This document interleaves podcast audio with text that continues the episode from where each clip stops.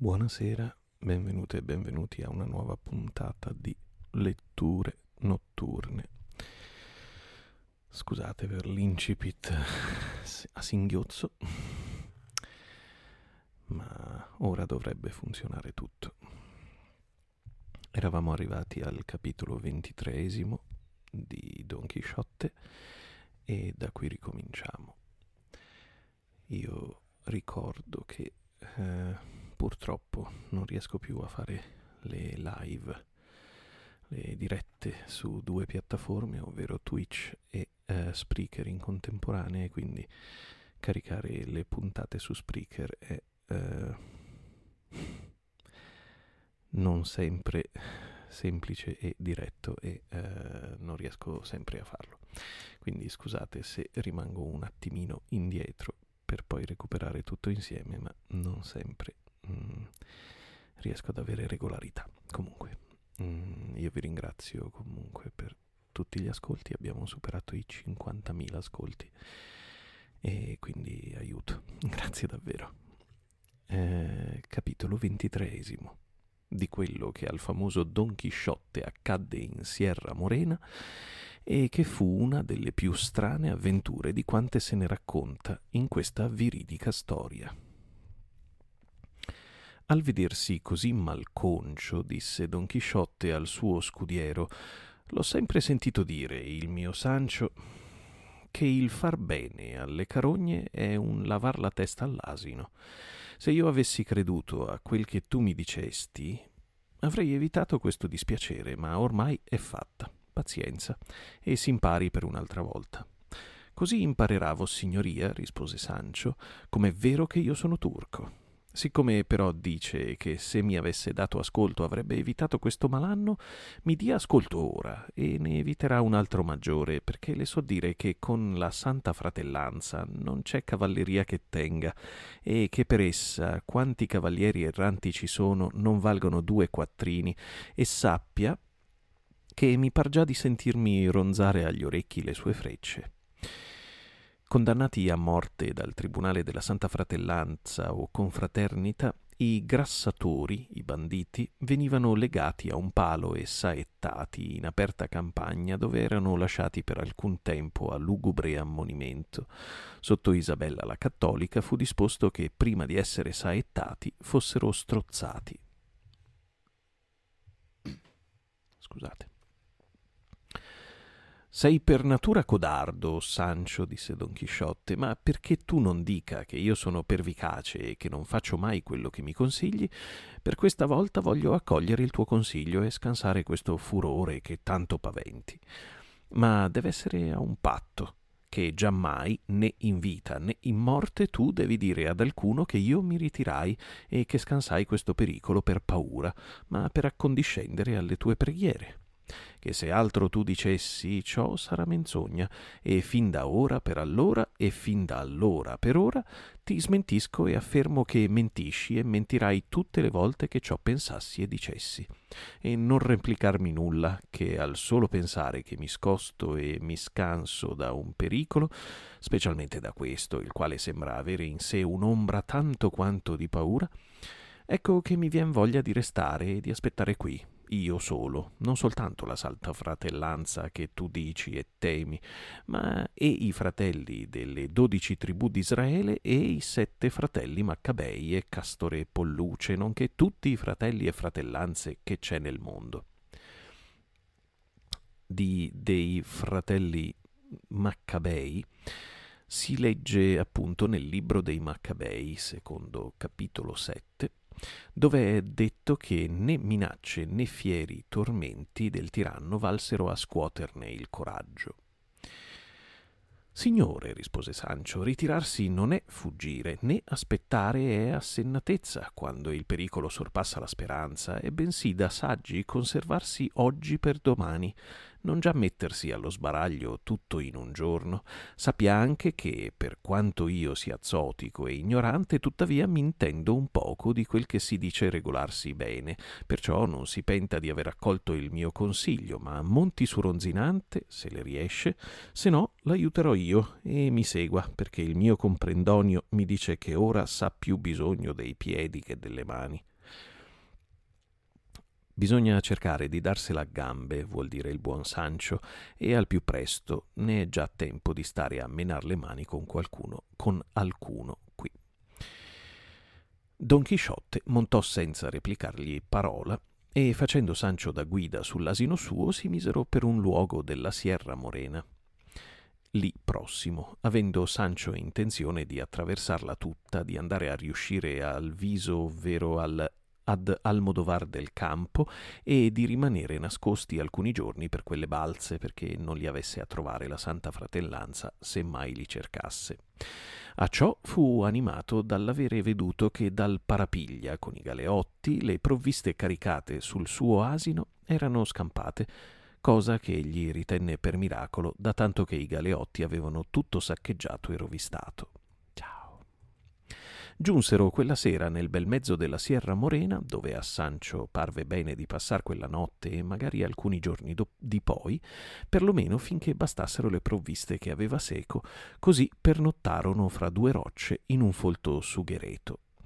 La mala sorte, però, la quale, a giudizio di coloro che non sono illuminati dalla vera fede, ogni cosa guida, prepara e regola a suo modo, dispose che Ginesio di Passamonte, il famoso impostore e ladro che per virtù e mattia di Don Chisciotte si era sciolto dalla catena, spinto dalla paura della Santa Fratellanza di cui aveva ben ragione di temere, risolse di appiattirsi in quelle montagne di appiattarsi in quelle montagne.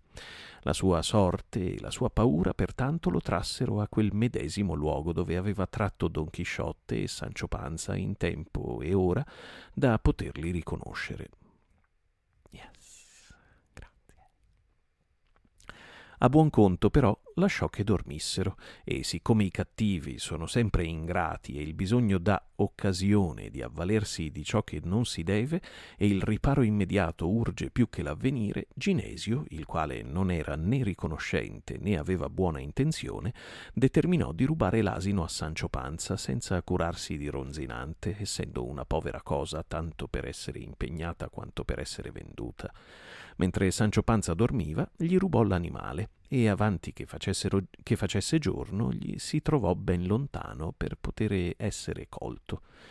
Nel capitolo 4 della parte seconda Sancio racconta a Sansone Carrasco questo rubamento dell'asino e il gran dolore che ne ebbe a provare. Apparve l'aurora a rallegrare la terra, ma a rattristare Sancio Panza, poiché trovò che gli mancava il suo leadro, leardo.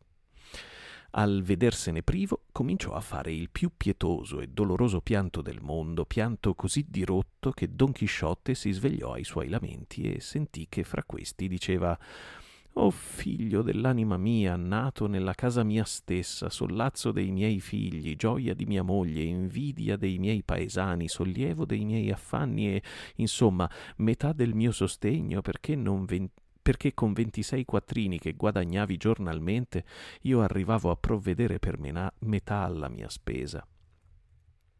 Don Chisciotte, che vide quel pianto e ne conobbe la causa, confortò Sancio con i migliori ragionamenti che poté e lo pregò di avere pazienza, promettendogli di dargli una lettera di cambio affinché a casa sua dei cinque asinelli che, aveva, che vi aveva lasciato gliene fossero dati tre.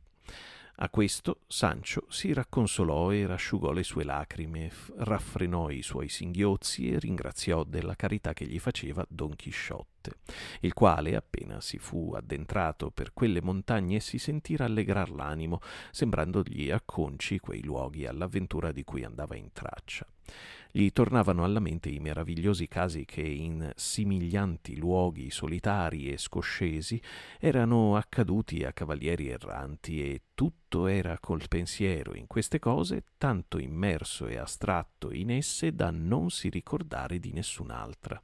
Sancio poi non aveva altro pensiero, dopo che gli parve di andare per sicuro cammino, se non di soddisfare lo stomaco con gli avanzi rimasti dalle ecclesiastiche spoglie delle ecclesiastiche spoglie. Camminava pertanto dietro il suo padrone col carico di quanto avrebbe dovuto portare l'asino, cavando via via da un sacco e mettendo in castello.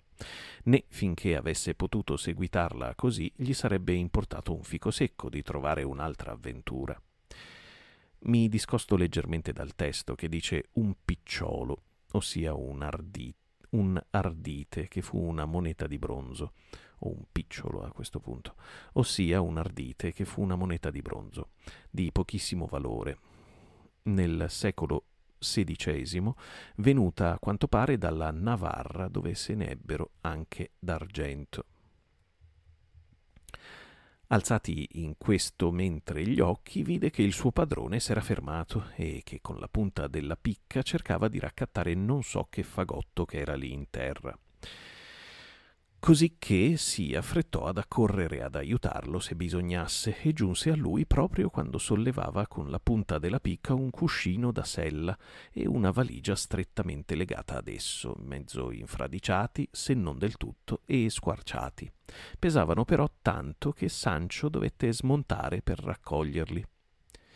E qui una svista di Cervantes fra le parecchie del romanzo, tanto più strana in quanto aveva detto orora che, rubato, ah, che a Sancho era stato rubato l'asino. Né di tale svista si avvede poco più oltre. Così, sbadatamente, nel capitolo venticinquesimo, per bocca tuttavia di Sansone Carrasco, parte seconda, capitolo 30, il Cervantes si mostra consapevole di tali incongruenze e le fa notare. Il padrone gli comandò di guardare cosa ci fosse nella valigia, il che Sancio fece lesto lesto e sebbene questa fosse chiusa con una catena e il lucchetto, poté dagli spacchi e dalle lacerazioni vedere quel che c'era dentro, cioè quattro camicie di finta tela d'Olanda e altre robe di lino non meno signorili che linde. E in una pezzuola trovò un bel mucchietto di scudi d'oro. Non appena li ebbe veduti, disse Benedetto sia il cielo tutto quanto che ci ha presentato un'avventura che serva a qualche cosa. E frugando ancora, trovò un libricino di ricordi con ricca legatura. Questo glielo volle Don Chisciotte, ordinandogli di custodire il denaro e di prenderselo per sé. Gli baciò le mani Sancio per tanta grazia e svuotando della biancheria la valigia, quella ripose nel sacco delle provvigioni. Vide dopo ciò Don Chisciotte e disse io credo, o San... vide tutto ciò Don Chisciotte e disse Io credo, o Sancio, ne è possibile sia diversamente, che qualche viandante smarrita la strada è dovuto passare per questa montagna e che assalito dai malandrini dovette dar loro dovette da loro essere ucciso e portato a seppellire in questo sito così nascosto. Ciò non può essere, rispose Sancio, perché se fossero stati ladri non avrebbero lasciato qui questo denaro. Tu dici vero, disse Don Chisciotte, e allora non so indovinare né capire cosa possa essere questo. Ma aspetta, vediamo se in questo libricino di ricordi c'è scritto qualcosa da cui si possa aver traccia e venire a conoscenza di ciò che desideriamo. Lo aprì e la prima cosa che ci trovò scritta, come in brutta copia, quantunque in bellissimo carattere, fu un sonetto che, leggendolo ad alta voce, perché lo sentisse anche Sancio, vide che diceva così o amore è privo di discernimento, o troppo egli è crudele o smisurato. È alla colpa per cui son condannato questo genere fiero di tormento. Però se amore è Dio, ben m'argomento che nulla ignora ed egli è comprovato che un Dio non è crudel, ma chi ordinato ha il tremendo dolor che adoro e sento, dire, o figli, che tu saria mentire, che tanto male al ben non si disposa, né mi vien del ciel tanta ruina. Certissimo è che presto avrò a morire, che al mal di cui la causa è nascosta, miracolo è trovare medicina. Nella commedia pastorale cavalleresca La casa de los celos, il Cervantes fa dire a Rinaldo, affannato scusate, nella commedia pastorale cavalleresca La casa la casa de los Celos, il Cervantes fa dire a Rinaldo, affannato dall'amore per Angelica, questo povero sonetto del quale in verità, come da, delle lodi all'amata, sorride il pastore Corinto. Invece di Filli, là è il nome di Angelica. Da questa canzone, disse Sancho, non si riesce a saper nulla, seppur non è che da cotesto filo che c'è lì non si possa dipanare tutta la matassa. Quale filo c'è qui? disse Don Chisciotte. Mi sembra, disse Sancho, che Vossignoria, che Vossignoria ha detto filo costì. Ho detto filli, rispose Don Chisciotte, e questo, senza dubbio, è il nome della dama di cui si lagna l'autore di questo sonetto, e davvero che deve essere buon poeta o poco io so dell'arte della poesia. Dunque, disse Sancho, Vossignoria anche di canzoni s'intende? Anche più di quel che tu credi, rispose Don Chisciotte, e tu lo vedrai quando porterai una lettera scritta in versi da cima a fondo alla mia signora Dulcinea del Toboso, perché voglio che tu sappia, o oh Sancio, che tutti, o la maggior parte dei cavalieri erranti dei tempi andati, erano grandi trovatori e grandi musicisti, poiché queste due capacità, o per meglio dire doti, sono proprie degli innamorati erranti. Vero è che i versi dei cavalieri di un tempo hanno più vivezza che eleganza. Legga ancora, Vossignoria, disse Sancio, che ben tro- troverà qualcosa che ci accontenti. Don Chisciotte voltò il foglio e disse Questo è prosa e sembra una lettera. Una lettera, cioè di quelle che si mandano, padrone? domandò Sancio. Al principio non sembra che di cose amorose, rispose Don Chisciotte. Allora legga a voce alta, vossignoria, disse Sancio, perché mi piace tanto sentire di queste cose d'amore. Volentieri, disse Don Chisciotte, e leggendola forte, come Sancio lo aveva pregato, vide che diceva così. La tua falsa promessa e la mia certa sventura mi riducono in luogo di dove verranno prima alle tue orecchie le nuove della mia morte che le parole dei miei lamenti. Tu mi hai rifiutato, o oh ingrata, in cambio di uno che possiede di più, non in cambio di uno che valga più di me. Ma se la virtù fosse ricchezza che si tenesse in conto, non invidierei le fortune altrui, né piangerei le sfortune mie proprie. Ciò che la tua bellezza aveva elevato lo hanno abbattuto le tue azioni. Da quella compresi che eri un angelo, ma da queste conosco che sei donna. Rimanti in pace, o tu che a me scusate, rimanti pace, rimanti in pace, o tu, che a me hai causato guerra. Ce la farò. Rimanti in pace, o tu che a me hai causato guerra, e faccia il cielo che gli inganni di tuo marito ti siano sempre nascosti, perché tu non abbia a pentirti di ciò che facesti, e io non prenda vendetta di ciò che non desidero. Scusate ancora. Al finire di leggere la lettera, disse Don Chisciotte, da questa anche meno che dai versi si può ricavare qualcosa, tranne che chi la scrisse è qualche amante respinto. E sfogliando quasi tutto il libricino trovò altri versi e lettere che parte riuscì a leggere a par- e parte no. Quello però che contenevano tutti erano doglianze, lamenti, diffidenze, piaceri e dispiaceri, concessioni e rifiuti, decantate quelle, deplorati questi. Intanto che Don Chisciotte esaminava il libro, Sancho esaminava la valigia non tralasciando in essa tutta quanta e neanche nel cuscino da sella né un angolo senza ricercarlo, frugarlo, rovistarlo, né una cucitura senza disfarla, né bioccolo di lana senza scardassarlo, perché non avesse a restarvi nulla per trascuratezza e disattenzione.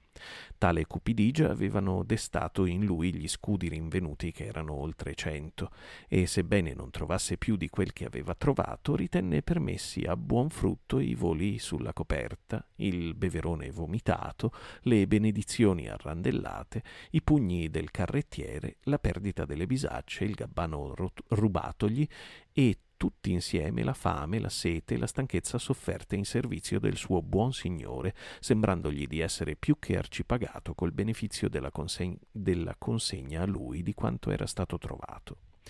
Vivamente desideroso rimase il cavaliere dalla triste figura di sapere chi fosse il padrone della valigia, congetturando dal sonetto e dalla lettera del, dal denaro in oro e dalle tanto fini camicie che doveva essere di persona ragguardevole, innamorata, cui disdegni e disumani trattamenti della dama dovevano aver condotto a qualche disperato fine ma poiché per quel luogo inabitabile e selvaggio non si vedeva persona da cui poter informarsi, d'altro non si curò se non di andare avanti senza prendere altra via da quella che il ronzinante voleva, la quale era per dove questi poteva muovere i passi, sempre immaginandosi che per, quel, per quelle boscaglie non dovesse mancare qualche strana avventura.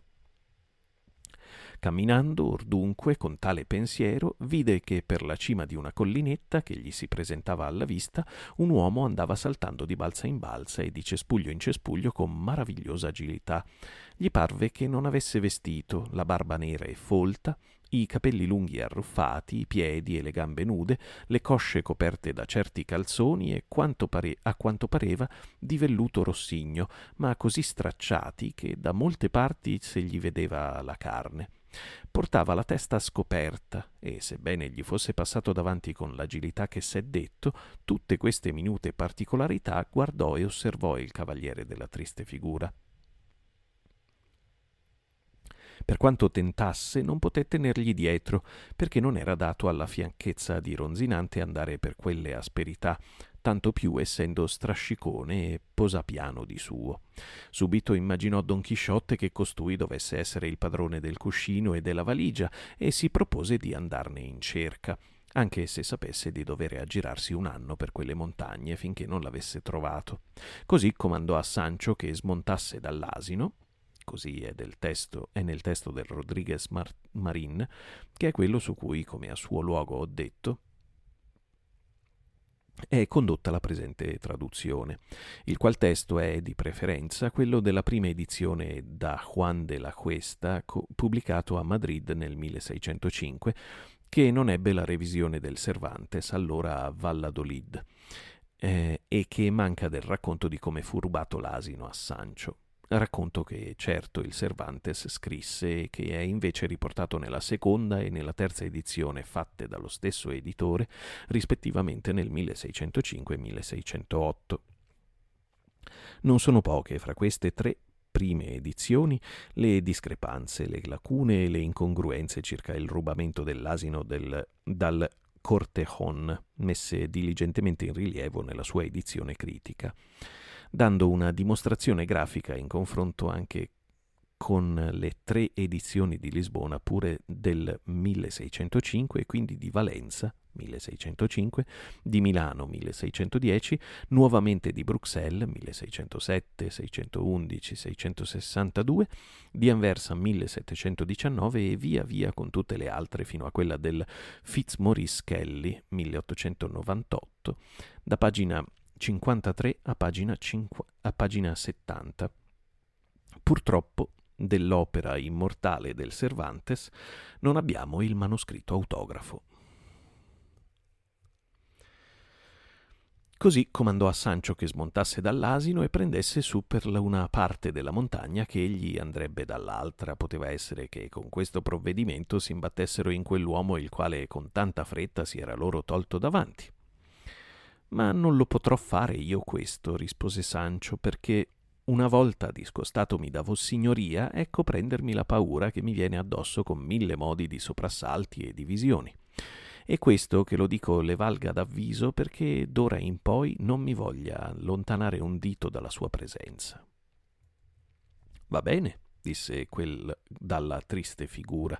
Sono anzi contentone che tu voglia farti forte del mio coraggio che non ti abbandonerà anche se l'anima ti abbandoni il corpo. E ora vieni dietro a me pian piano come potrai e guarda attorno attentamente. Gireremo questa collinetta, chissà che non ci si intoppi con l'uomo che s'è visto, il quale senza alcun dubbio non è altri se non il padrone di ciò che abbiamo rinvenuto. Al che Sancio rispose molto meglio sarebbe non cercarlo, perché se lo troviamo e se mai fosse il padrone del denaro, è chiaro che debbo restituirglielo. Sarebbe quindi meglio, senza fare questa inutile ricerca, che io me lo tenessi in buona fede, fino a che per altra via, senza tanta premura e interessamento, comparisse il suo vero signore. Il che forse potrebbe essere quanto, quando lo avessi già speso, e allora il re mi esenterebbe.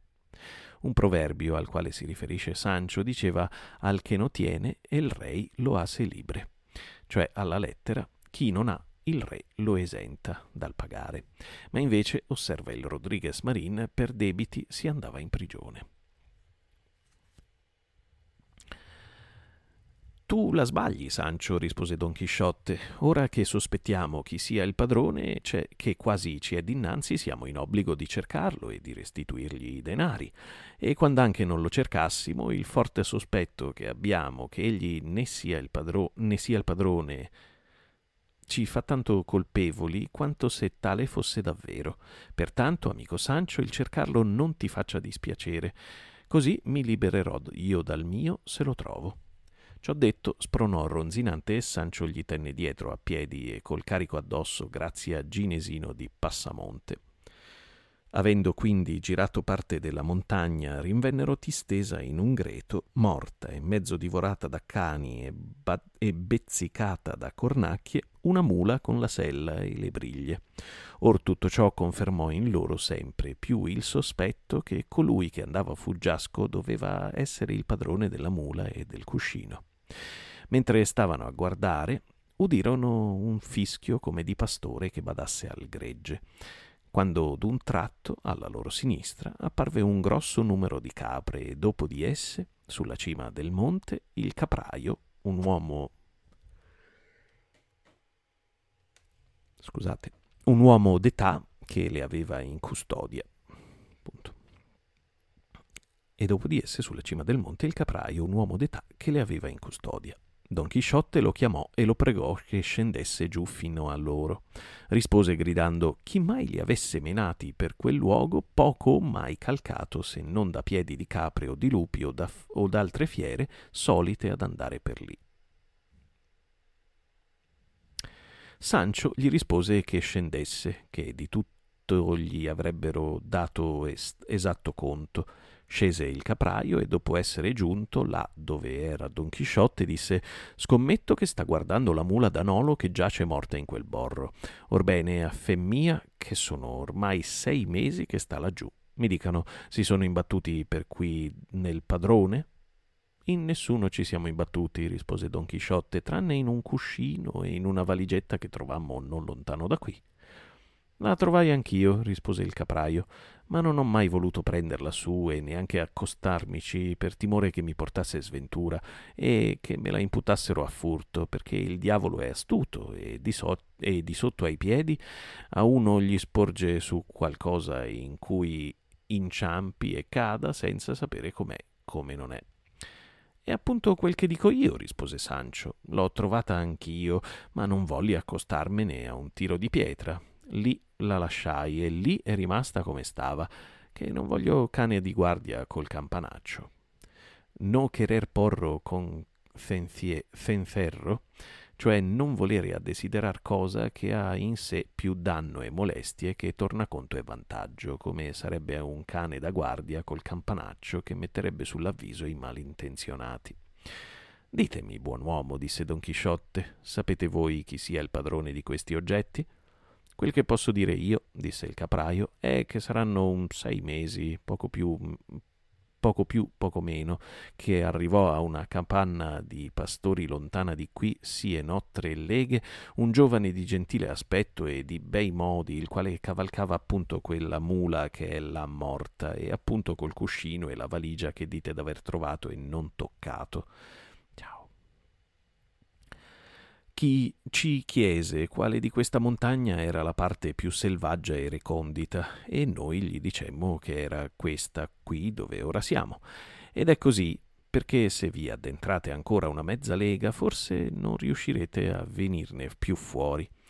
Mi maraviglio anzi come abbiate potuto arrivare qui, non essendovi strada né sentiero che meni a questo luogo. Dico dunque che, udita la nostra risposta, il giovanotto volò, voltò le redini e si avviò verso il luogo che gli avevamo indicato, lasciandoci tutti concentrati della sua contenti, scusate, tutti contenti della sua bella presenza e stupiti così della sua domanda come della fretta con la quale lo vedemmo andare e, e dirigersi verso la montagna. Da allora in poi non lo vedemmo più, finché di lì a pochi giorni a uno dei nostri pastori gli si fece davanti e senza dirgli nulla gli si avvicinò e gli dette tanti pugni e calci poi si diresse alla giumenta su cui erano le provvigioni e gli portò via quanto pane e formaggio egli vi aveva caricato. Fatto questo, tornò con maravigliosa agilità a imboscarsi nella montagna.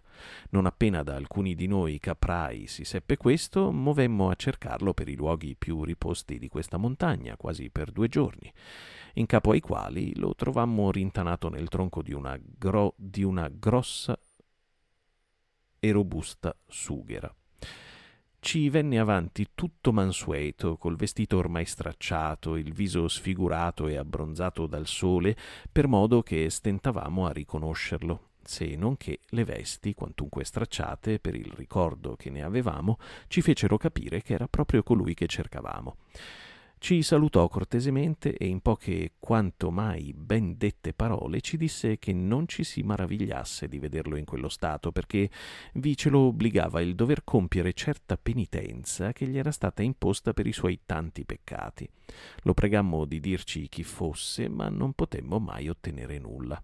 Gli chiedemmo pure che quando avesse bisogno di viveri di cui non avrebbe potuto far senza, ci dicesse dove lo avremmo potuto trovare, giacché di gran cuore e con tutta premura avremmo glieli avremmo portati, e che, se neanche questo gli aggradasse, almeno venisse a chiederli, non già a portarli via ai pastori. Egli ci fu grato dell'offerta, chiese perdono dell'aggressione commessa ultimamente e promise di chiedere di lì in poi il cibo per amore di Dio, senza appunto molestare alcuno. Per quanto riguardava il luogo di sua dimora, disse di altra non ne avere se non quella che il caso gli offriva là dove lo sorprendeva la notte e finì il suo discorso con tale dirotto pianto che davvero saremmo stati di sasso quelli che eravamo stati ad ascoltarlo se al suo non si fosse accompagnato il nostro, ripensando a come lo avevamo visto la prima volta e quale lo vedevamo ridotto ora. Perché, come ho detto, era un giovane quanto mai gentile e garbato, oltre che nel suo cortese e ben ordinato parlare mostrava essere persona di buona nascita e di signorile educazione, perché nonostante nonostante che fossimo gente rozza, noi che lo ascoltavamo, era tanta la sua bella maniera che bastava per rivelarsi alla rozzezza stessa. Or, mentre stava sul più bello del suo ragionare, si fermò e ammutolì, fissò gli occhi a terra per buon tratto di tempo, durante il quale stemmo tutti cheti e in grande ansia, aspettando a cosa dovesse riuscire quello stato di stupore in cui ci faceva compassione di vederlo poiché da questo spalancare che faceva gli occhi, da quel tener fisso lo sguardo a terra senza batter ciglio per lungo tempo e poi chiuderli stringendo le labbra e inarcando le ciglia, ci fu facile conoscere che qualche improvviso caso di pazzia lo aveva colto. Anzi, egli stesso presto ci fece capire essere vero ciò che pensavamo, giacché con gran furia si levò su da terra dove si era gettato e aggredì il primo che si trovò accanto, con tale impeto impeto e rabbia che, se non glielo toglievamo di sotto, lo avrebbe ucciso a pugni e a morsi. Nel far questo, frattanto, diceva Ah, Fernando sleale, ora Ora ti farò pagare il torto che mi facesti. Queste mie mani ti caveranno il cuore, dove albergano e danno loro ricetto le malvagità tutte quante, principalmente la frode e l'inganno e a queste aggiungeva altre espressioni, tutte volte a rampognare quel tal Fernando e ad accusarlo di traditore e di sleale. Glielo togliemmo dunque di mano con, poca, con non poca fatica ed egli, senza più parola, si allontanò da noi e si imboscò di corsa per entro questi falceti e questi roveti per modo che non ci fu possibile seguirlo. Da questo congetturammo che la pazzia lo coglieva a momenti e che qualcuno di nome Fernando doveva avergli fatto qualche cattiva azione, tanto grave quanto lo dimostrava lo stato a cui lo aveva ridotto. Il che tutto si è da allora in qua confermato ogni volta, e sono state molte, che egli è uscito sulla strada, alcune per chiedere ai pastori di dargli di quel che portano da mangiare ed altre per levarglielo a forza, perché quando è colto dalla pazzia, anche che i pastori glielo offrano di buon grado, non lo accetta, ma lo prende dando pugni. Quando però è in sé, lo chiede per amor di Dio, con cortesia e bel garbo, lo ricambia con ripetuti ringraziamenti e non senza lacrime. In verità vi dico, signori, proseguì il capraio, che ieri io e altri quattro pastori, due sono garzoni e due sono amici miei, abbiamo stabilito di cercarlo fino a tanto che non lo troviamo, e una volta trovato lo dobbiamo portare o per amore o per forza alla città di Almodovar. Di Almodovar, distante di qui otto leghe, e lì cercheremo di curarlo, se è curabile la sua ma- malattia, o sapremo chi o sapremo chi è quando sia in sé e se ha parenti a cui dare notizia della sua disgrazia. Scusate. Questo, signori, è quello che posso dirvi di ciò che mi avete domandato. Sappiate anche che il padrone di quegli oggetti che trovaste è che trovaste è quello stesso che vedeste passare altrettanto svelto quanto nudo, poiché egli aveva già detto d'aver visto passare quell'uomo spiccando salti per la montagna Don Chisciotte il quale rimase stupito di ciò che aveva sentito dal capraio e più desideroso rimase di sapere chi era lo sventurato folle, sicché si propose quel che già aveva pensato, cioè di cercarlo per tutta la montagna senza tralasciare angolo o antro inesplorato fino a trovarlo ma il caso fece anche meglio di ciò che egli pensava e sperava, perché in quel momento stesso comparve per entro alla forra di un monte, aperta lì dove, erano, dove essi erano, il giovane che cercava se ne veniva dicendo fra sé parole che non si sarebbero potute intendere da vicino e tantomeno da lontano. Il suo abbigliamento era quale si è descritto, soltanto che facendosi vicino Don Chisciotte vide che un farsetto tutto a brandelli che avete indossato che avete indosso era di pelle di delfino, dal che finì di comprendere che chi portava di tali vesti non doveva essere di bassissima condizione. Il testo dice che la sottoveste era de ambar e, e, più, e i più spiegano profumata d'ambra. Il coleto, oggi usato solo da gente di compagna di campagna in certe regioni era una sottoveste di pelle, non un colletto come spiegò il Franciosini o un collare come tradusse il Gamba e lasciò stare l'Ambrosoli, con o senza maniche. Ed è ben vero che nel secolo XVI e nel XVII era molto di moda l'ambra di cui nel conciarle si profumavano le pelli per oggetti fini di lusso quali guanti o sott- e sottovesti.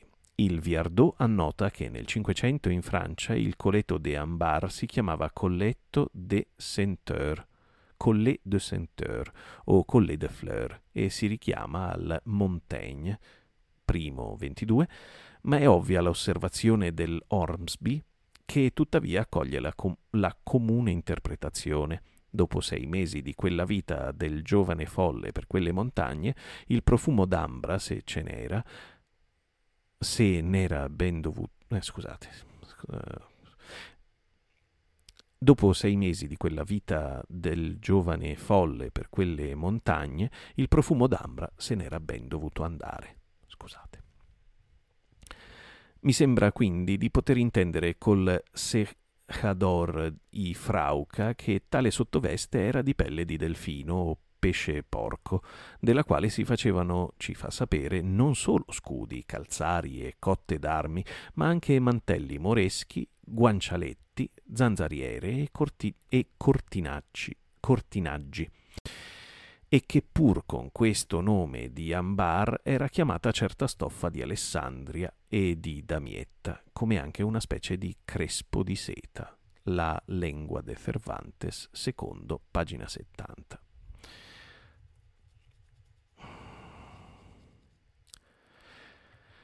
Il giovane, giunto ad essi, li salutò con una voce aspra e roca, ma molto cortesemente. Don Chisciotte gli restituì il saluto con non minor garbo e smontando da Rozzinante, con bel portamento e grazia, andò ad abbracciarlo, tenendolo per buon tratto stretto al seno, come se lo avesse conosciuto da lungo tempo.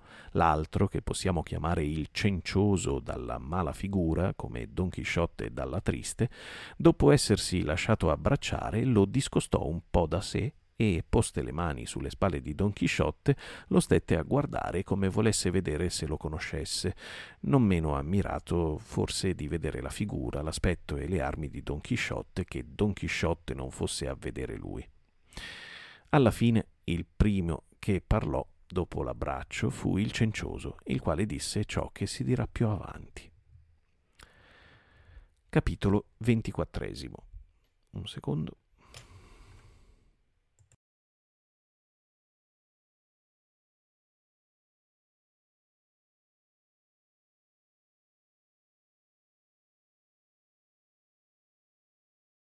Ok, potrebbe essere cambiato il suono, ma non dovrei avere distrutto niente.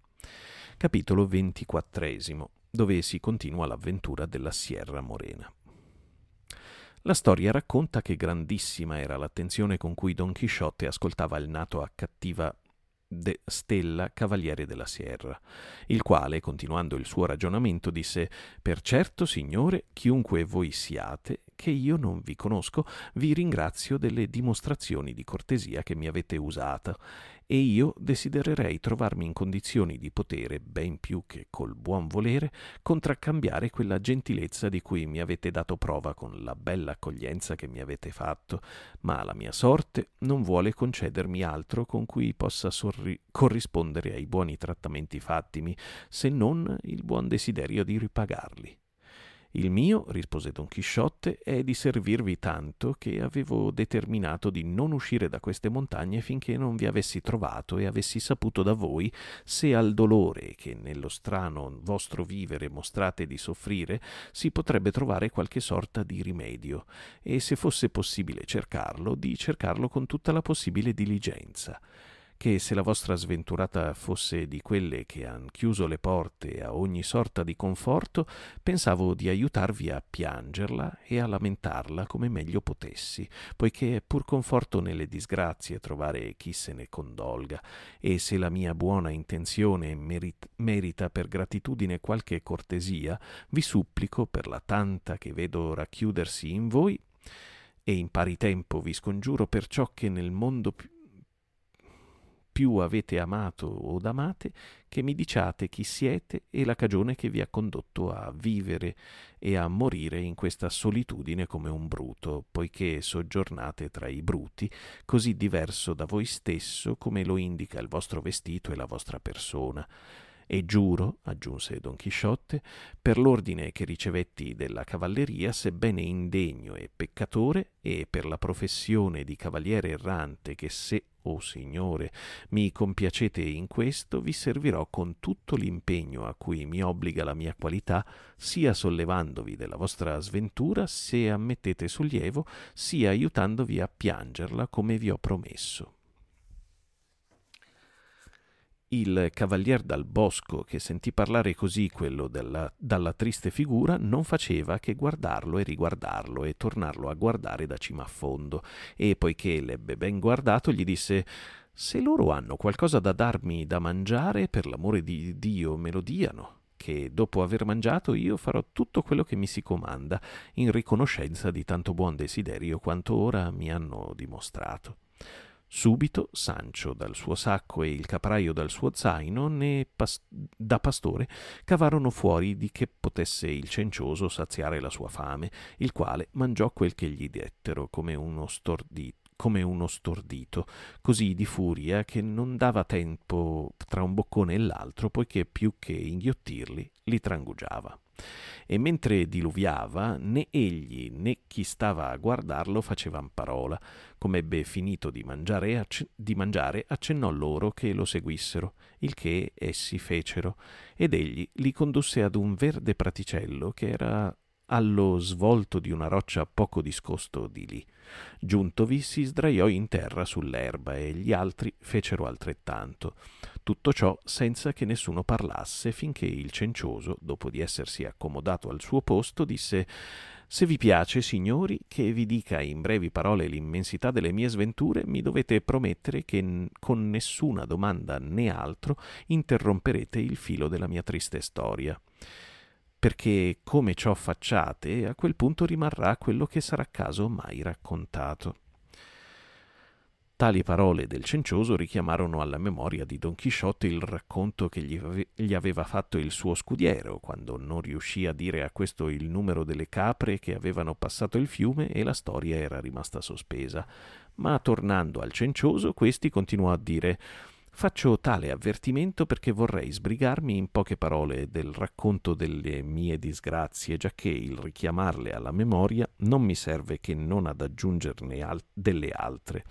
Invece, mentre meno mi domanderete, più presto finirò io di dirvele, benché io non tralascerò di raccontare cosa alcuna che abbia importanza e valga a soddisfare interamente il vostro desiderio. Don Chisciotte glielo promise in nome degli altri ed egli, così rassicurato, cominciò in questo modo. Il mio nome è Cardenio, la mia patria una città fra le migliori di quest'Andalusia la mia stirpe nobile, i miei genitori ricchi, la mia sventura così grande che debbono averla pianta i miei genitori e lamentata il parentado senza poterla, nonostante la loro ricchezza, alleviare, poiché per mettere riparo alle sventure che ci vengono dal cielo poco sogliono valere i beni di fortuna, dimorava in questa mia stessa terra un cielo nel quale amore ho letto veramente brutto, non, non si capiva. Il mio nome è Cardenio, la mia patria una città fra le migliori di questa Andalusia, la mia stirpe nobile, i miei genitori ricchi, la mia sventura così grande che debbono averla pianta i miei genitori e lamentata il parentado senza poterla, nonostante la loro ricchezza, alleviare, poiché per mettere al riparo per mettere riparo alle sventure che ci vengono dal cielo, poco sogliono valere i beni di fortuna dimorava in questa mia stessa terra un cielo nel quale amore aveva riposto tutto il maggiore splendore che io avessi potuto mai augurarmi. Tale era la bellezza di Lusinda, fanciulla ricca e nobile al pari di me, ma più di me avventurosa e meno di me costante, di quella costanza che sarebbe stata dovuta a così onesti divisamenti miei. Questa Lusinda io amai, desiderai e adorai dei dai miei più teneri anni, ed ella amò me col candore e la sincerità che erano propri dell'età sua giovinina. Conoscevano questi nostri sentimenti i nostri genitori e non ne erano dispiacenti, perché vedevamo che, quando si fossero maturati, non avrebbero potuto avere altro scopo se non il matrimonio, cosa che quasi la combinava l'eguaglianza del linguaggio e degli averi. Crescemmo in età e con l'età crebbe l'amore fra noi, sicché al padrone di Lusinda parve per buoni rispetti essere in obbligo di rifiutarmi l'entrata in casa sua, quasi imitando in ciò i genitori di quella tisbe tanto celebrata dai poeti. Quando si parlava di Andalusia, fra le migliori di quest'Andalusia, la nota dice disceso per la vallata di Tamujar, Sancho Panza, che entrando innanzi a Don Chisciotte aveva avuto intenzione di attraversare tutta la Sierra Morena, era pervenuto nella parte più selvaggia e recondita di essa, cioè al puerto Despeñaperros, e si trovava quindi realmente in Andalusia. Invece quest'ultima nota, quasi imitando in ciò i genitori di quella tisbe tanto celebrata dai poeti, scrive è risaputa la storia degli amori di Piramo e Tisbe, che, contrariati dai genitori, potevano solo parlarsi per una fessura d'un muro che separava le loro case contigue e che, datisi convegno sotto un gelso, vi trovarono pietosa morte. Dalla narrazione di Ovidio Tantissimi poeti trassero ispirazione e cantarono la leggenda fino alla noia. Shakespeare ne fa un'argutissima parodia nel Sogno di una notte di mezz'estate. Il figlio di Don Diego recita un, so, un suo sonetto su Piramo e Tisbe, a cui è, compra- è comparato il caso di Basilio e Chiteria.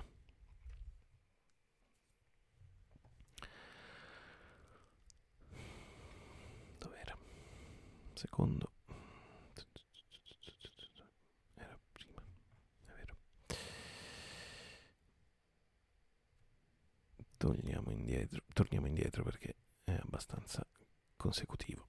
Crescemmo in età e con l'età crebbe l'amore fra noi, sicché al padrone di Lucinda parve, per buoni rispetti, essere in obbligo di rifiutarmi l'entrata in casa sua, quasi imitando in ciò i genitori di quella Tisbe tanto celebrata dai poeti, il quale rifiutò un aggiungere fiamma a fiamma e, e desiderio a desiderio, poiché sebbene ciò fosse stato imporre silenzio alle lingue, non fu potuto imporre alle penne, le quali, più liberamente delle lingue, sogliono comunicare a chi si ama i sentimenti racchiusi nell'anima, perché molte volte la presenza dell'oggetto amato scuote il proposito più risoluto e fa ammutolire la lingua più audace. Oh Dio, quanti biglietti le scrissi, quante dolci e quanto dolci risposte, pur piene di, ris- eh, di, riservatezza, ne ebbi. Quante canzoni e quanti versi d'amore composi, in cui l'anima esprimeva e trasfondeva i propri sentimenti, ritraeva le vive sue brame, si pasceva dei suoi ricordi e accarezzava i suoi desideri. Allora scusate, alla fine, vedendomi in tanta angustia e che l'anima mia si logorava dalla voglia di vedere Lucinda, risolsi di mettere ad effetto e di conchiudere d'un tratto quel che mi parve che meglio convenisse per ottenere l'agognato e meritato premio, cioè chiederla al padre in legittima moglie come feci. Come feci. Al che Egli mi rispose esser, essermi grato della intenzione che dimostravano di rendergli onore e di reputare onorato me stesso con tal suo tesoro, ma che essendo vivo mio padre, toccava a lui, di giusto diritto, far quella domanda, giacché se non dovesse essere di piena volontà e piacer suo, Lusinda non era donna da prendersi ad, ed essere data di soppiatto. Io lo ringraziai della sua buona disposizione, serbandomi ragionevole quel che diceva e che mio padre si sarebbe recato da lui non appena gliel'avesse detto. Al qual fine, subito, nello stesso momento, andai ad esporre il mio desiderio al padre mio. All'entrare, pertanto, nella stanza dove egli si trovava, lo trovai con una lettera aperta in mano che egli, prima che io gli dicessi parola, mi pose dicendo da questa lettera tu vedrai, o Cardenio, il desiderio che il duca Riccardo ha di farti grande favore. Questo duca Riccardo, come già voi signori dovete sapere, è un grande di Spagna. Anche qui, come nel capitolo ventunesimo, si allude al duca d'Ossuna, grande di Spagna, era il più alto titolo di nobiltà e chi ne era insignito aveva la prerogativa di stare col capo coperto dinanzi al re, oltre a godere di altri privilegi annessi a questa dignità, che n'era di prima? Ce n'era di prima, di seconda e terza classe che si distinguevano dal modo e dal tempo di coprirsi il capo quando compivano la solenne cerimonia del presentarsi al re la prima volta il desiderio che il duca Riccardo ha di farti grande favore. Questo duca Riccardo, come già voi signori dovete sapere, è un grande di Spagna, era la primissima riga, che ha suo dominio sulle più belle terre di questa parte dell'Andalusia. Io presi e lessi la lettera, la quale era così lusinghiera che a me stesso parve mal fatto se mio padre avesse tralasciato di eseguire ciò che in essa gli si chiedeva, cioè di mandarmi subito dal duca, il quale desiderava che io facessi da compagno, non già da servitore, al figlio figlio suo primogenito e diceva che egli avrebbe preso su di sé il mettermi in una condizione di vita che corrispondesse alla stima che aveva riposto in me. Lessi la lettera e rimasi senza parola leggendola e più quando sentii da, più, da mio padre dirmi di qui a due giorni partirai, Cardenio, per andare a fare il volere del duca e ringrazia Dio che ti va aprendo la via per quale tu possa conseguire quello che io so che tu meriti ti va aprendo la via per la quale tu possa conseguire quello che io so che tu meriti. Scusate.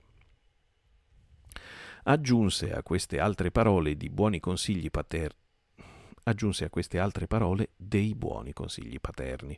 Venne il termine designato per la mia partenza, parlai una sera a Lusinda, la informai di quanto accadeva e lo stesso feci con suo padre, supplicandolo di attendere qualche giorno e di differire di accasarla finché io vedessi ciò che voleva da me Riccardo. Egli me lo promise e Lusinda me lo confermò con mille giuramenti e mille svenimenti. Giunse alla fine a casa del duca Riccardo Giunsi, alla fine, a casa del duca Riccardo. Fui da lui tanto bene accolto e trattato che subito cominciò a fare il suo mestiere l'invidia ingeneratasi negli, negli antichi familiari. Prendo loro che le dimostrazioni che il duca dava di favorirmi dovessero essere in danno loro. Ma chi di nome... Scusa, ma chi può... ce la farò. Ma chi più si rallegrò del mio arrivo fu un figlio secondogenito del duca, di nome Fernando, bel giovane, di nobile tratto, di carattere generoso e amorevole, il quale, poco dopo dopo poco tempo, volle ch'io fossi tanto suo intimo che tutti nebbero a ridere. E per quanto il maggiore mi volesse bene e mi, usasse cortesie, non giunse all'esagerazione con la quale mi amava e trattava don, Ferdinand, don Fernando. Scusate. Avvenne pertanto che, non essendovi tra amici segreto alcuno che essi non si confidino, e avendo la mia famiglia con don Fernando cessato di essere tale per divenire intrinseca amicizia, egli mi manifestava i suoi pensieri, uno specialmente d'amore, che gli arrecava qualche po' d'affanno. S'era invaghito di una contadina, vassalla del padre suo, ma di genitori ricchissimi di tanta bellezza, riservatezza, senno e onestà che nessuno che la conoscesse sapeva decidere in quale di queste cose più eccellesse e più fosse superiore. Tali così buone qualità da, della bella campagnola acquirono a tal punto i desideri di don Fernando che si decise, per poter raggiungere lo scopo e conquistare la l'illibatezza della contadina, a darle parola di sposarla, perché altrimenti sarebbe stato tentare l'impossibile. Io, vincolato dall'amicizia con lui, con le migliori ragioni che seppi e con gli esempi che potei più efficaci, cercai di distrarlo e distoglierlo da tale proposito, ma vedendo che non mi giovava, risolsi di informare del caso il duca Riccardo, suo padre. Don Fernando, però, astuto e accorto quale era, sospettò e temette questo, sembrandogli essere io obbligato, da fedele servitore, a non tenere nascosta una cosa che tanto ridondava a danno del mio signore il duca. Così che, per disviarmi e trattarmi in, e trarmi in inganno, mi disse che non trovava rimedio migliore per poter dilungare memoria bellezza, dalla memoria scusate, per poter dilungare dalla memoria la bellezza che lo teneva così assoggettato, se non l'assentarsi per qualche mese e di desiderare che l'assenza fosse per modo che tutti e due andassimo a casa di mio padre col pretesto che al duca sarebbe stato adotto, addotto di andare a vedere e a comprare alla fiera certi bellissimi cavalli che erano della mia città, dove si allevavano i migliori del mondo cioè Cordova, l'antica città araba che, come si è detto, portò sempre il vanto dell'allevamento dei migliori cavalli di tutta la Spagna. Come gli sentii dir così, io, istigato dalla mia passione, ancorché il suo proposito non fosse stato tanto da accettare lo avrei subito lodato come dei più a proposito che si potessero immaginare, perché vedevo che bella occasione e opportunità mi si presentava di tornare a vedere la mia Lucinda.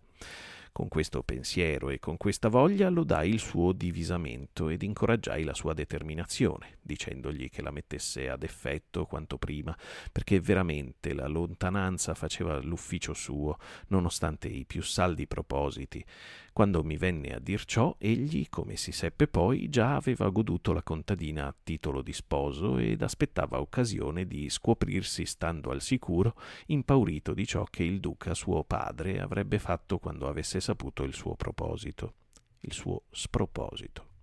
Avvenne pertanto che, essendo l'amore nei giovani, per la maggior parte, non altro se non voglia, la quale siccome ha per fine ultimo il diletto finisce dopo che è giunta a conseguirlo, e ciò che sembrava amore conviene torni indietro perché l'apparenza non può oltrepassare il limite posto da natura, limite non assegnato a ciò che è vero amore, voglio dire che, come Don Fernando ebbe goduto la contadina, gli si calmarono i desideri e gli si raffreddarono gli entusiasmi, e se prima fingeva di volersi allontanare per trovarvi un riparo, ora cercava davvero di andarsene per non metterli ad, aff- ad effetto.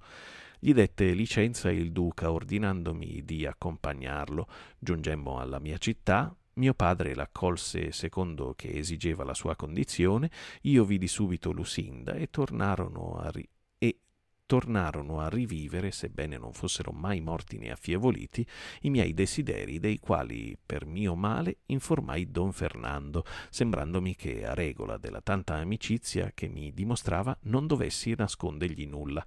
Gli vantai la bellezza, la grazia, l'ingegno di Lusinda siffattamente che i miei elogi suscitarono in lui desiderio di vedere una fanciulla adorna di tanto belle doti, per mia mala ventura io glielo appagai indicandogliela una sera, alla luce di una candela, da una finestra dalla quale solevamo parlarci. Ebbe a vederla in gamurrino, l'antica voce italiana che oggi sarebbe sottanino, meglio corrispondente al saio del testo, non bene reso dal Franciosini con zimmarra e non tradotto dal, non tradotto dal gamba se non vagamente con semplice e dimesso abbigliamento. Il Covarrubias, citato dal Rodriguez Marin, specifica che se disho saya el vestido de la mujer de los pechos abajo y lo de arriba sayuelo. Parola quest'ultima parola a quest'ulti ducente che tutte le belle... Scusa, ah, cosa sto leggendo? Il Covarrubias, citato dal Rodriguez Marin, specifica che se dijo saya è il vestido della mujer de los pechos abajo y lo de arriba sayuelo. Parola quest'ultima che anche per i franciosini, vocabolario spagnolo e italiano, è il busto della donna, cioè tutto quello che la copre dalla cintola in su. Neanche l'Ormsby mi pare traduca felicemente con dressing gown, veste da camera. Il Viardot la salta. Il Viardot la salta.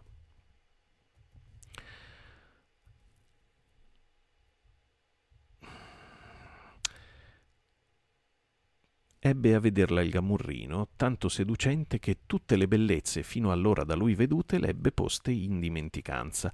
Ammutolì, rimase fuori di sé, astratto e insomma così acceso d'amore come apprenderete nel proseguimento della narrazione della mia sventura. Ed è più infiammargli il desiderio che a me teneva celato e da solo scusate, e da più infiammargli il desiderio che a me teneva celato e da solo rivelava al cielo, il caso volle che un giorno trovasse un biglietto di lei nel quale mi chiedeva di domandarla a suo padre in moglie. Biglietto così savio, così riserbato, così affettuoso, che lettolo ebbe a dirmi che in Lucinda sola si racchiudevano tutti gli incanti della bellezza e dell'intelligenza ripartiti fra tutte le altre donne del mondo.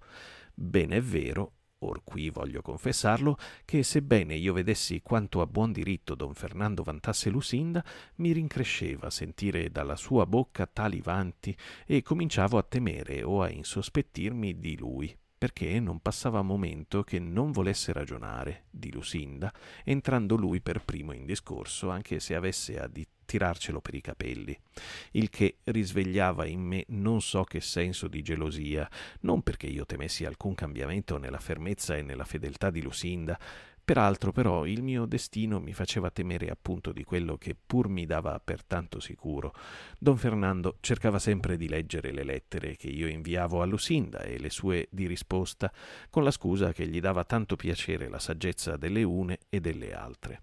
Accadde pertanto che avendomi Lusinda chiesto a leggere un libro di cose cavalleresche del quale era molto appassionata e che era il libro di Amadigi di Gaula, Appena Don Chisciotte sentì mentovare un libro di cavalleria, disse Sol che Vossignoria mi avesse detto fin dal principio del suo racconto che la, Lucinda, che la signora Lucinda era appassionata di libri di cavalleria, non sarebbe stato mestieri d'altro scusate, non sarebbe stato mestiere di altro vanto per farmi comprendere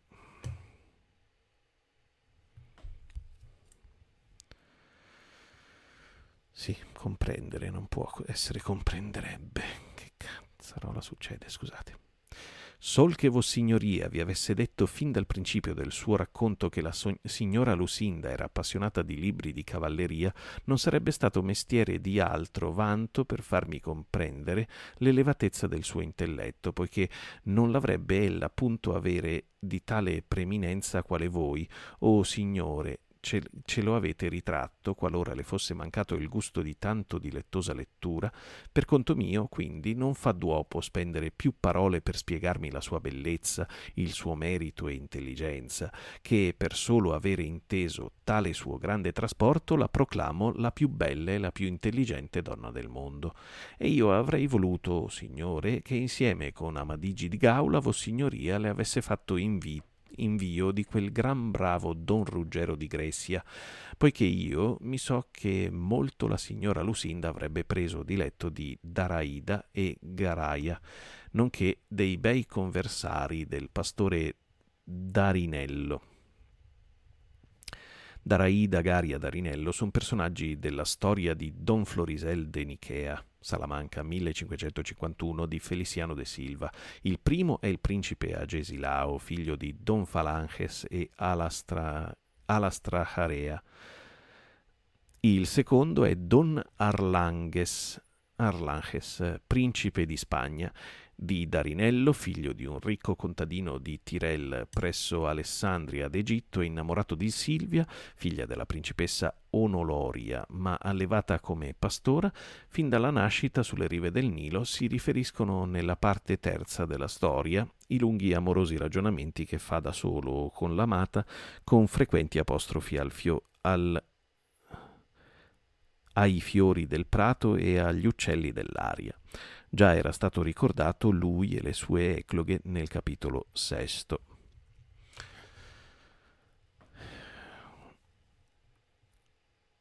Quindi. E io avrei voluto, o oh signore, che insieme con Amadigi di Gaula Vossignoria le avesse fatto invio di quel gran bravo Don Ruggero di Grecia, poiché io mi, mi so che molto la signora Lucinda avrebbe preso diletto di Daraida di Daraida e Garaia, nonché dei bei conversari del pastore Darinello, di quei mirabili versi delle sue ecloghe da lui cantate e dette con tutta vivezza, spirito e spontaneità ma ben verrà tempo che si possa rimediare a cotesta mancanza e a trovarsi il rimedio non si tarderà più di, quan- di quanto Vossignoria voglia compiacersi di venir meco al mio villaggio, poiché colà le potrò dare più di trecento libri, i quali sono il diletto dell'anima mia e il passatempo della mia vita. Quantunque però ora mi ricordo che non ce n'ho più nessuno, grazie alla perfidia dei malvagi e invidiosi incantatori. Or mi perdoni, Vossignoria, l'avere contravvenuto al patto di non interrompere il suo discorso, da che, quando sen- sento dire di cavalleria e di cavalieri erranti, è altrettanto possibile che io mi ritenga del, dal parlarne quanto ai raggi del sole il non produrre calore e alla luna umidità.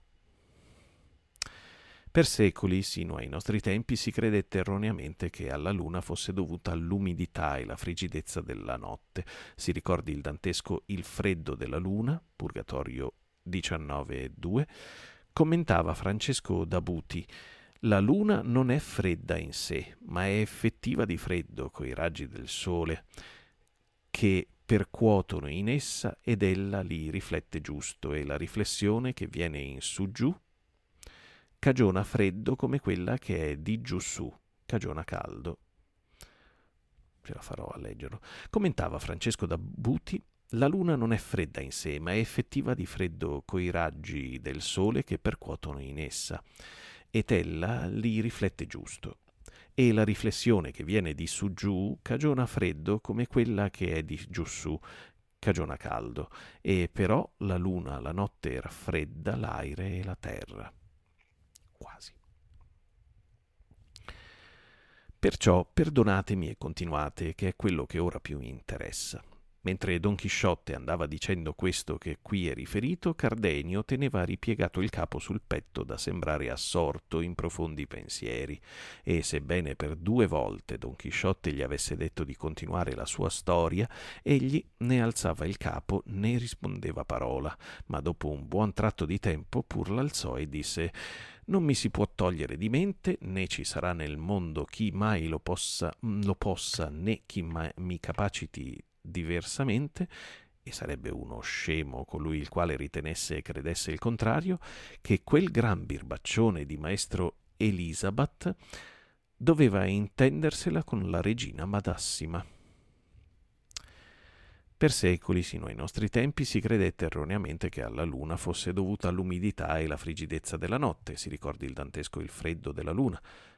Questa l'ho già letta. Perché sto leggendo questa? Non lo so famoso chirurgo in romanzi cavallereschi, questo era il Elisabeth, famoso chirurgo in romanzi cavallereschi, avrebbe più volte curato e sanato Amadigi di Gaula, anche nella lingua nostra antica maestro, era il titolo che di solito era dato a chi professava la medicina e la chirurgia.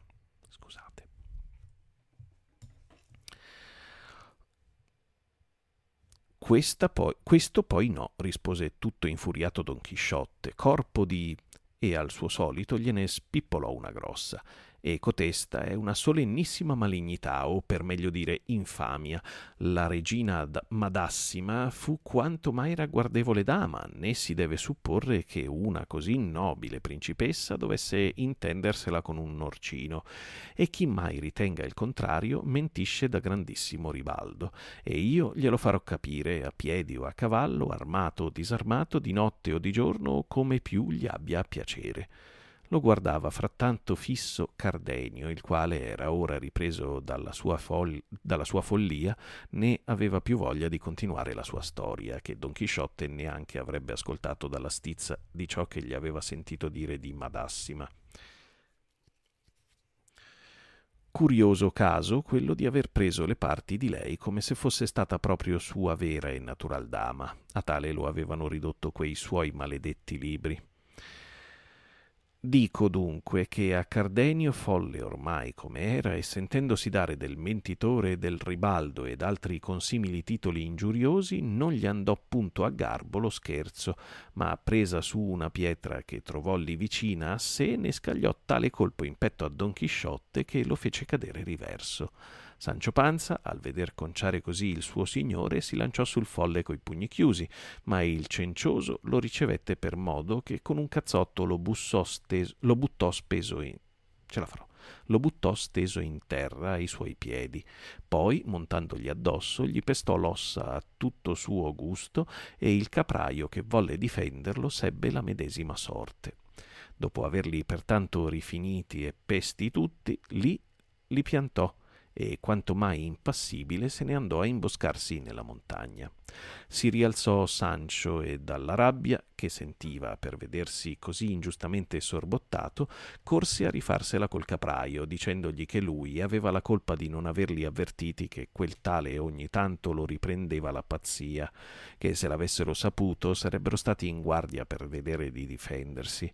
Rispose il capraio che già gliel'aveva detto e che se lui non aveva sentito la colpa non era sua replicò Sancho Panza e a replicare tornò il capraio, le quali repliche finirono che i due si agguantarono per le barbe e se ne dettero tante che se Don Chisciotte non avesse fatto da, pia- da pacere si sarebbero sbranati. Diceva Sancho mentre era alle prese col capraio mi lasci, signor cavaliere della tigre, dalla triste figura, con questo qui che è contadino come me, né, arma- né è armato cavaliere. Ben posso a piacere mio ricattarmi dell'offesa che mi ha fatto, combattendo con lui corpo a corpo da, da uomo d'onore. È vero, disse Don Chisciotte, ma io so che lui non ha nessuna colpa di ciò che è avvenuto. Così li rappacciò e di nuovo domandò al capraio se fosse possibile trovare Cardenio, perché gli rimaneva grandissimo desiderio di sapere la fine della sua storia. Il capraio gli disse quel che gli aveva detto già, cioè che non sapeva di certo dove aveva dimora, ma che se molto avesse camminato per quei dintorni non mancherebbe di trovarlo o savio o matto. Io so di finire le puntate sempre molto presto ultimamente, ma la stanchezza si fa davvero sentire. E finiamo a un'ora 16 di registrazione, scusate davvero, ma mm, già è difficile il testo, difficile, un po' arcaico, sono scarsino io, però andremo avanti col capitolo venticinquesimo la prossima puntata. Grazie ancora, scusate e buonanotte.